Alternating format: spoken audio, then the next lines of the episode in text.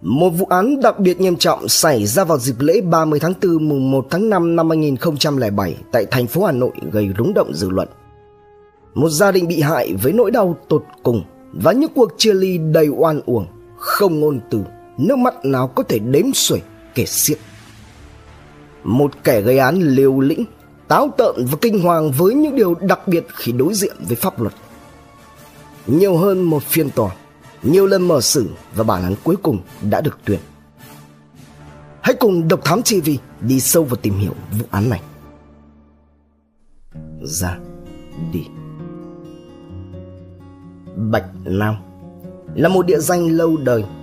Ngày nay đây là một trong bốn thôn thuộc xã Thanh Văn, huyện Thanh Oai, thành phố Hà Nội, trước đây thuộc tỉnh Hà Tây cũ. Nơi đây nổi tiếng với câu Thóc đồng nâu, châu đồng đám đây là câu ca dao nói về loại gạo bồ nâu, đặc sản dường như đã quá quen thuộc với người dân xã Thành Văn. Gạo bồ nâu là sản phẩm của cánh đồng bồ nâu thuộc thôn Bạch Nao, xã Thành Văn.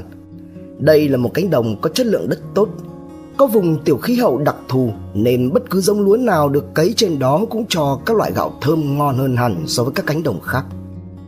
Từ bao đời này, gạo bồ nâu luôn được coi là đặc sản dùng để tiến vua hoặc là dùng vào các dịp lễ Tết quan trọng của làng. Ngoài thóc, gạo thì Bạch Nao còn được biết đến là nơi tọa lạc của chùa Bồn Nâu hay còn gọi là Đại Bi Tự được Bộ Văn hóa Thể thao và Du lịch đã xếp hạng chùa thôn Bạch Nao là di tích kiến trúc nghệ thuật quốc gia tại quyết định số 05 sửa 2008 sượt quy đề gạch ngang BVHTTDL do Bộ Văn hóa Thể thao và Du lịch ban hành ngày 26 tháng 2 năm 2008. Căn cứ vào các dấu tích như là gạch hoa tranh thời Trần hay gạch hòm sớ thời Mạc thì có thể nói Đại Bi Tự đã có từ đầu thế kỷ thứ 19 khi mà Bạch Nao khi ấy còn thuộc về xã Hoa Nao thuộc tổng Đông Cứu huyện Thanh Oai, Phủ Ứng Thiên, trấn Sơn Nam Thượng. Đây là ngôi chùa bảo lưu nhiều cổ vật vô giá. Ngoài gạch từ thời xa xưa thì còn có chuông đồng được đúc vào năm cảnh thịnh thứ 6 tức là năm 1798. Ba tấm bia đá ghi lại việc xây và sửa chùa. Đáng chú ý trong đó là 26 pho tượng Phật giáo có niên đại từ đầu thế kỷ thứ 17 cho đến nay được tạo tác rất công phu.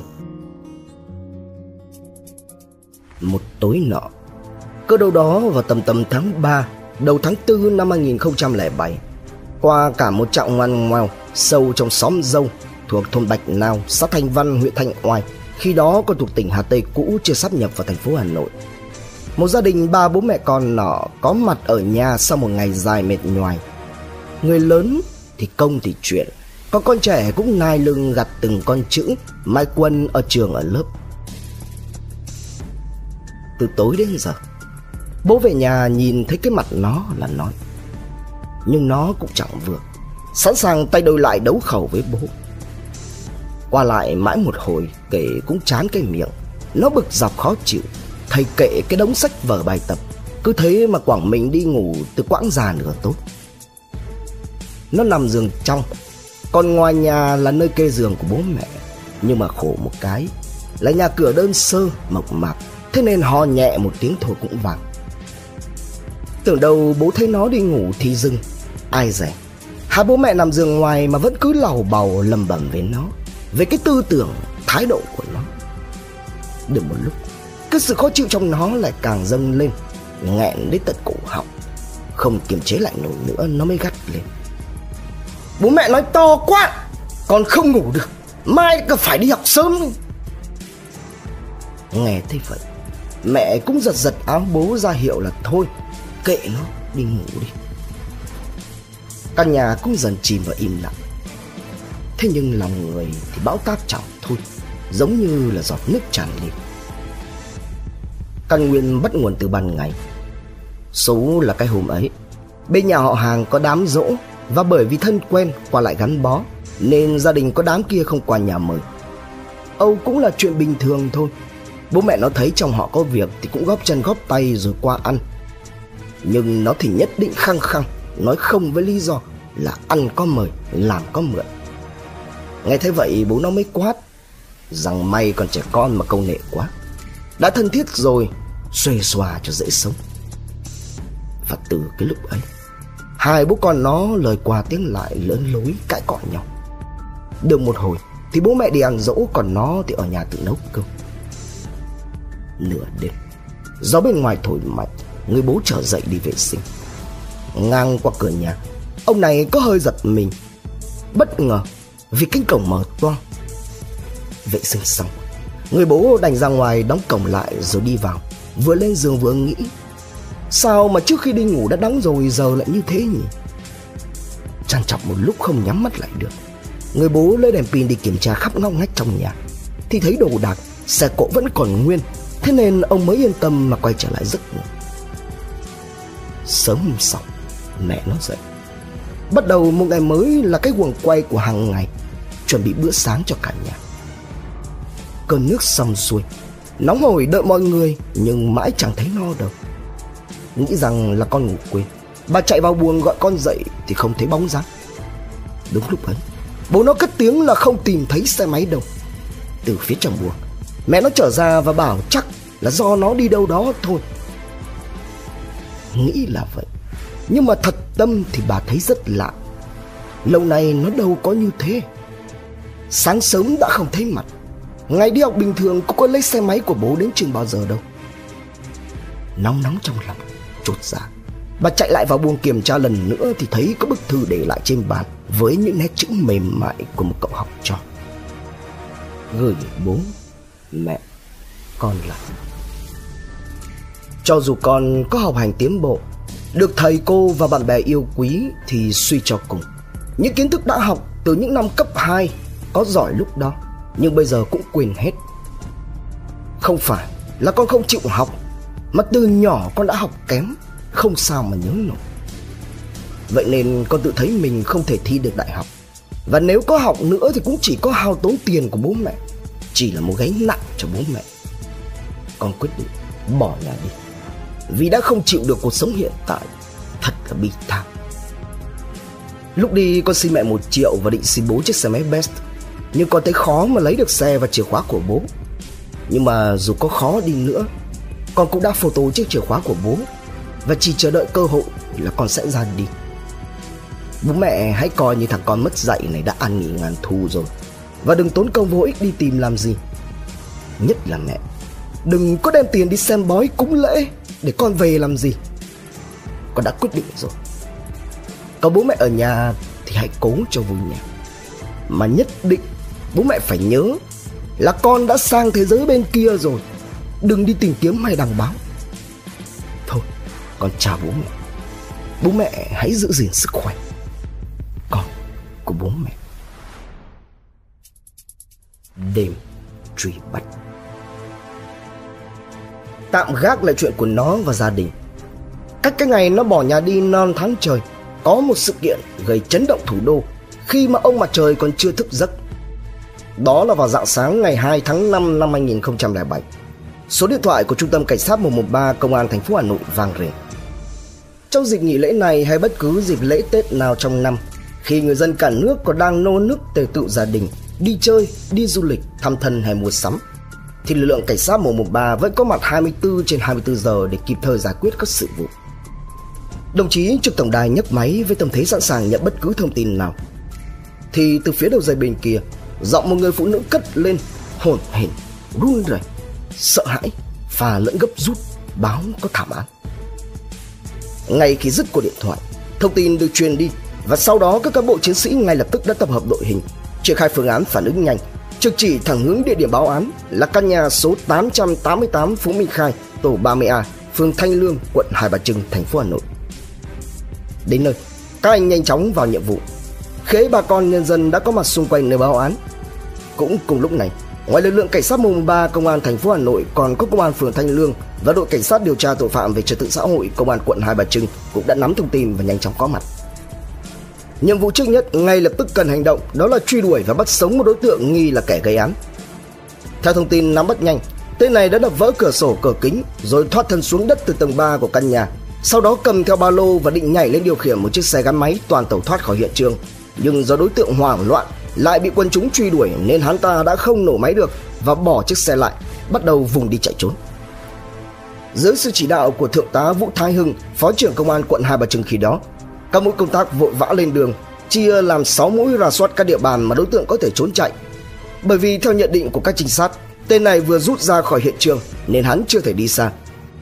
Trong quá trình rà soát, mũi công tác của đồng chí Đoàn Việt Dũng và Đào Hữu Bằng là cán bộ tổ hình sự của công an phường Thanh Lương khi đó đã lần được dấu vết của đối tượng tại khu vực cảng Hà Nội thuộc địa bàn phường Thanh Lương, quận Hai Bà Trưng.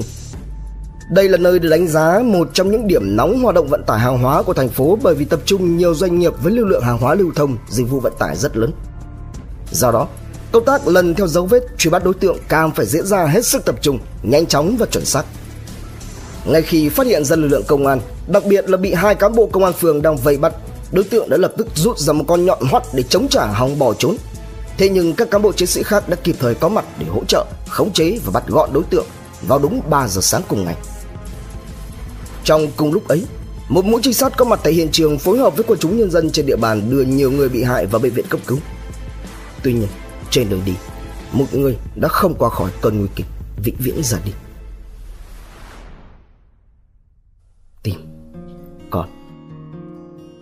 Trở lại với gia đình ở xóm dâu thôn Bạch Nào và cái hôm nó bỏ đi. Tìm thấy bức thư để lại, đọc từng dòng chữ. Mẹ nó không sao mà cầm được nước mắt cứ giữ giữ bức thư nó viết trên tay. Mẹ nó khổ gia cảnh cũng khổ. Nhà có hai chị em thì chị lớn đi lấy chồng ở kim bôi hòa bình cách nhà hơn 50 cây số. Bao năm nay mẹ nó có nhà đâu hai mẹ con phải nương tựa vào nhau mà sống. Giờ nó làm vậy thì quả thực. Chẳng biết tương lai tới đây còn điều gì nó gây ra thêm cho mẹ nó đau khổ khốn khó hơn nữa không? Mẹ nó là con út trong một gia đình có đến 9 người con. Ông bà nó là tên mẹ nó theo thứ tự để dễ nhớ dễ gọi. Giàu con út, khó con út Quả thực là đúng. Từ khi sinh ra Mẹ nó mắc phải căn bệnh thận quái ác. Nhà ông bà nó thì nghèo Nên cũng chỉ cố gắng lo chạy chữa cho mẹ nó theo phương pháp dân gian. Nơi bệnh tình của mẹ nó lúc đỡ lúc không Năm 1984 Mẹ nó kết hôn với bố nó là người xã Phương Trung huyện Thanh Oai đã một đời vợ. Đến năm 1985 thì sinh ra chị nó. Tưởng đâu là thuận vợ thuận chồng, táp biển đông cũng cạn. ấy nhưng mà không. Cuộc đời lại cho mẹ nó thêm một cách khổ. Cuộc sống hôn nhân khi ấy chỉ như cơn gió thoáng qua, có chồng cũng như không. Sau khi chị nó chào đời được mấy tháng thì bệnh thận của mẹ nó lại tái phát, khiến cho bà đau đớn quằn quại mà cũng chẳng làm ăn được gì. Khi ấy, chồng bà Tức là bố nó Không những không vun vén gia đình Mà còn thẳng tay mang chị nó ra ở riêng Đuổi mẹ nó đi vì sợ.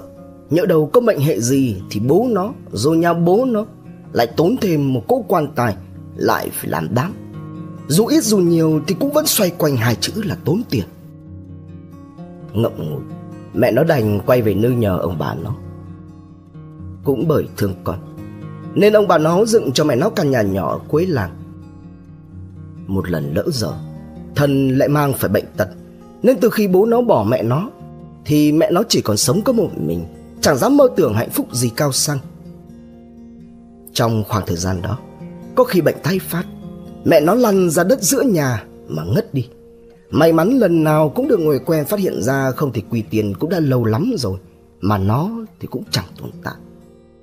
Một thời gian sau đó, bố nó tự dừng nối lại, thuyết phục mẹ nó là muốn quay về. Nhẹ dạ cả tin, bà cũng đồng ý. Nhưng bố nó mồm thì nói vậy, chứ thực ra là cũng hôn đực hôn cái chưa về ở hẳn.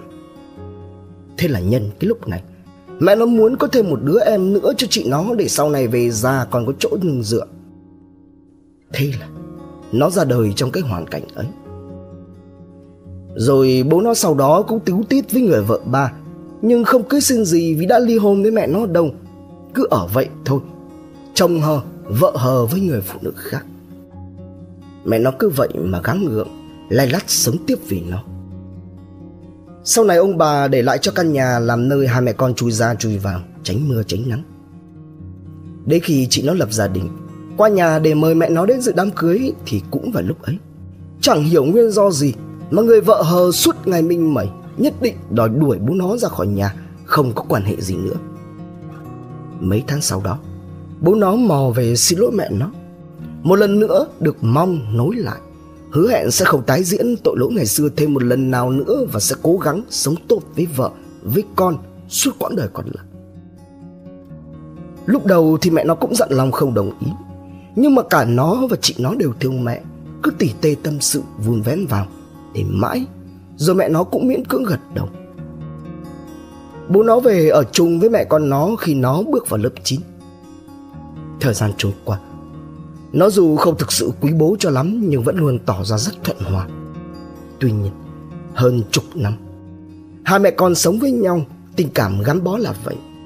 Mà từng ngày có bố về nó luôn có cái cảm giác tình cảm giữa hai mẹ con cứ thế xa dần. Không phải là bởi vì mẹ không còn yêu quý Thương con trai là nó nữa Mà bởi vì mẹ với bố. Dù sao cũng là vợ chồng. Mối quan hệ ấy dù đã có những lúc xa cách Nhưng khi đã chấp nhận cho trở về Thì cũng có nghĩa là mọi thứ sang một trật tự khác. Thế nhưng Nó khi ấy lại đang ở vào cái tuổi ăn tuổi lớn. Tâm sinh lý có nhiều nhạy cảm Nhận thức, trải nghiệm, kinh nghiệm sống thì chưa đâu vào đâu. Không đến đầu cũng chẳng biết ngọn. Bé, Thì bạn bè trêu chọc là không có bố. Giờ bố mẹ quay lại rồi, Bố về ở cung rồi, Thì lại bị mang ra bàn tán là không phải con ruột của bố. Nhiều khi lại tự cảm thấy mình như là người thừa trong nhà. Toàn là những cảm giác mà trước đây nó chưa từng có. Tuy nhiên, Vì sợ mẹ buồn nên nó không nói lên một lời. Sống cùng với bố được gần một năm thì nó làm ra cái chuyện như vậy. Viết được có mỗi bức thư, Rồi lại mang đi hẳn một triệu. Số tiền mà cả nhà, cả cửa mẹ nó cất trong tủ, Và nhảy luôn cả chiếc xe máy gắn hiệu Suzuki Best của bố nó bằng chiều photo. Lấy lại bình tĩnh, Mẹ nó mới nghĩ mọi cách để đi tìm nó về. Tất tả, Bà vội vàng chạy đi báo công an rồi lại chạy về nhà tìm ảnh nó. Nhưng mà hỡi ôi, Bà ngớ người, Chẳng có lấy nổi cái ảnh nào nhận diện nó còn lại trong nhà. Bà lại đến tìm từng nhà bạn học của nó để mượn ảnh lớp Mang ra cửa hiệu nhờ người ta tách rồi in ấn photo. Sau đó lại mang đến gửi ở tất cả các cơ sở công an giao thông trong huyện Với một tia hy vọng rằng Nó mang xe máy đi thì kiểu gì cũng nhanh tìm thấy nó. Bà cũng nghĩ nhiều. Người ta mách là đi nhờ trên truyền hình đi Có lẽ sẽ nhanh hơn. Thế nhưng bà lại cho rằng nếu như làm thế đăng tin lên báo, lên đài, lên tivi thì sau này nó về đi học lại, nhỡ đầu xấu hổ, bị trêu chọc nên bà lại thôi, chạy ngược xuôi dò hỏi nghe ngóng. Nhưng ngày sau đó là quãng thời gian dài đằng đẵng đối với mẹ nó. Khi mà đêm đến thì chăn chọc khó ngủ, mong ngóng trời sáng, đợi chờ tin con. Còn khi mà trời chưa lặn thì lại lận đận, héo mòn, trong lòng như lửa đốt từng giây từng phút Chẳng biết hiện tại giờ con đang ở đâu Như nào Ra sao Bao giờ mới về Hai. Tuần Vẫn không có một tin hồi âm từ con, Không một tin báo từ những nơi bà nhờ vả. Bà điên cuồng tìm kiếm. Bà nhờ người phóng ảnh Đánh chữ để nhờ dán khắp nơi. Chỉ mong có ai đó nhìn thấy, Hoặc là nó có nhìn thấy thì quay về với bà. Thế nhưng, Càng chờ lại càng không thấy.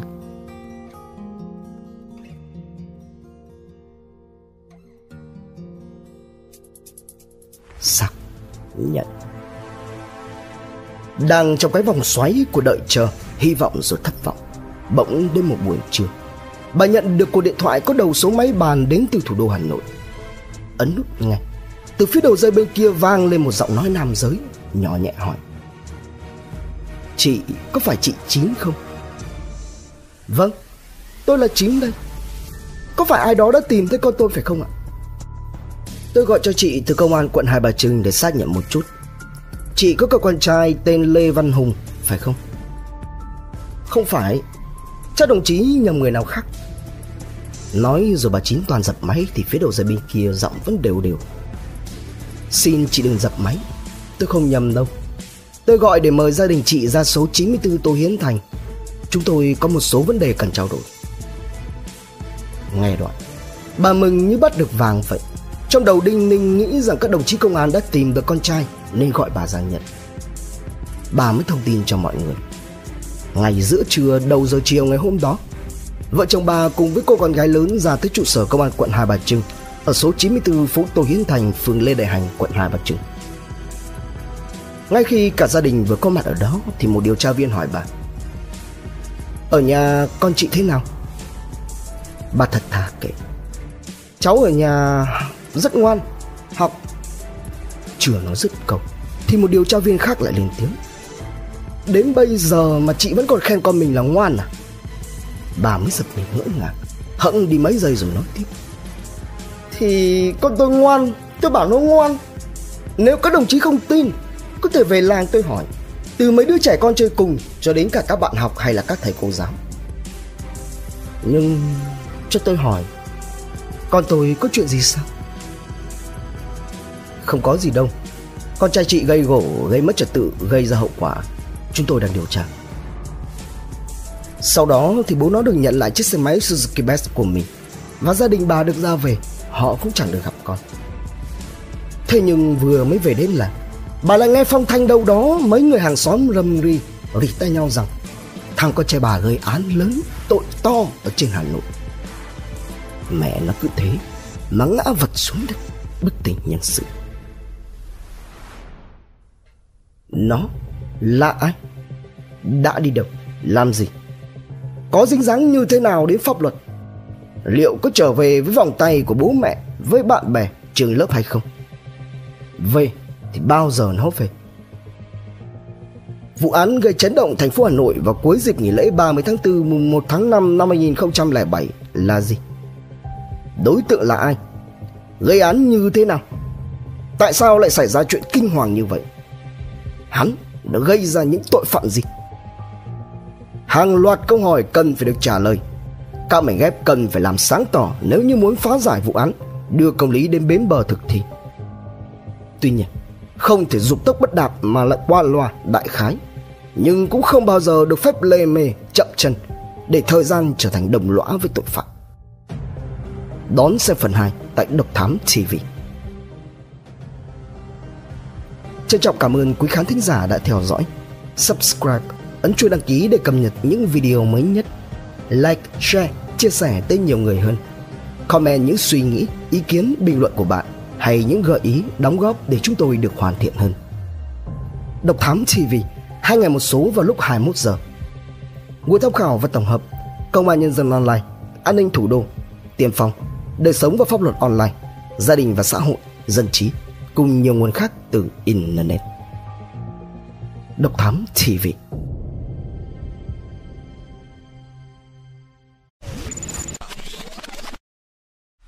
Theo dõi những nội dung vô cùng hữu ích và thú vị trên YouTube qua hệ thống kênh của Passion Studio. Ghé thăm kênh Độc Đáo TV để theo dõi những thông tin kinh tế, tài chính, kinh doanh, khởi nghiệp. Đến với Độc Lạ TV để khám phá những câu chuyện độc đáo và kỳ lạ khám phá những vụ án kinh điển và bí ẩn, cập nhật tin tức an ninh nóng hổi cùng Độc Thám TV hay tìm hiểu về lịch sử Việt Nam qua Bí ẩn sự Việt cùng nhiều kênh YouTube bổ ích khác đang được xây dựng và hoàn thiện mỗi ngày. Fashion Studio mang đến những giá trị thiết thực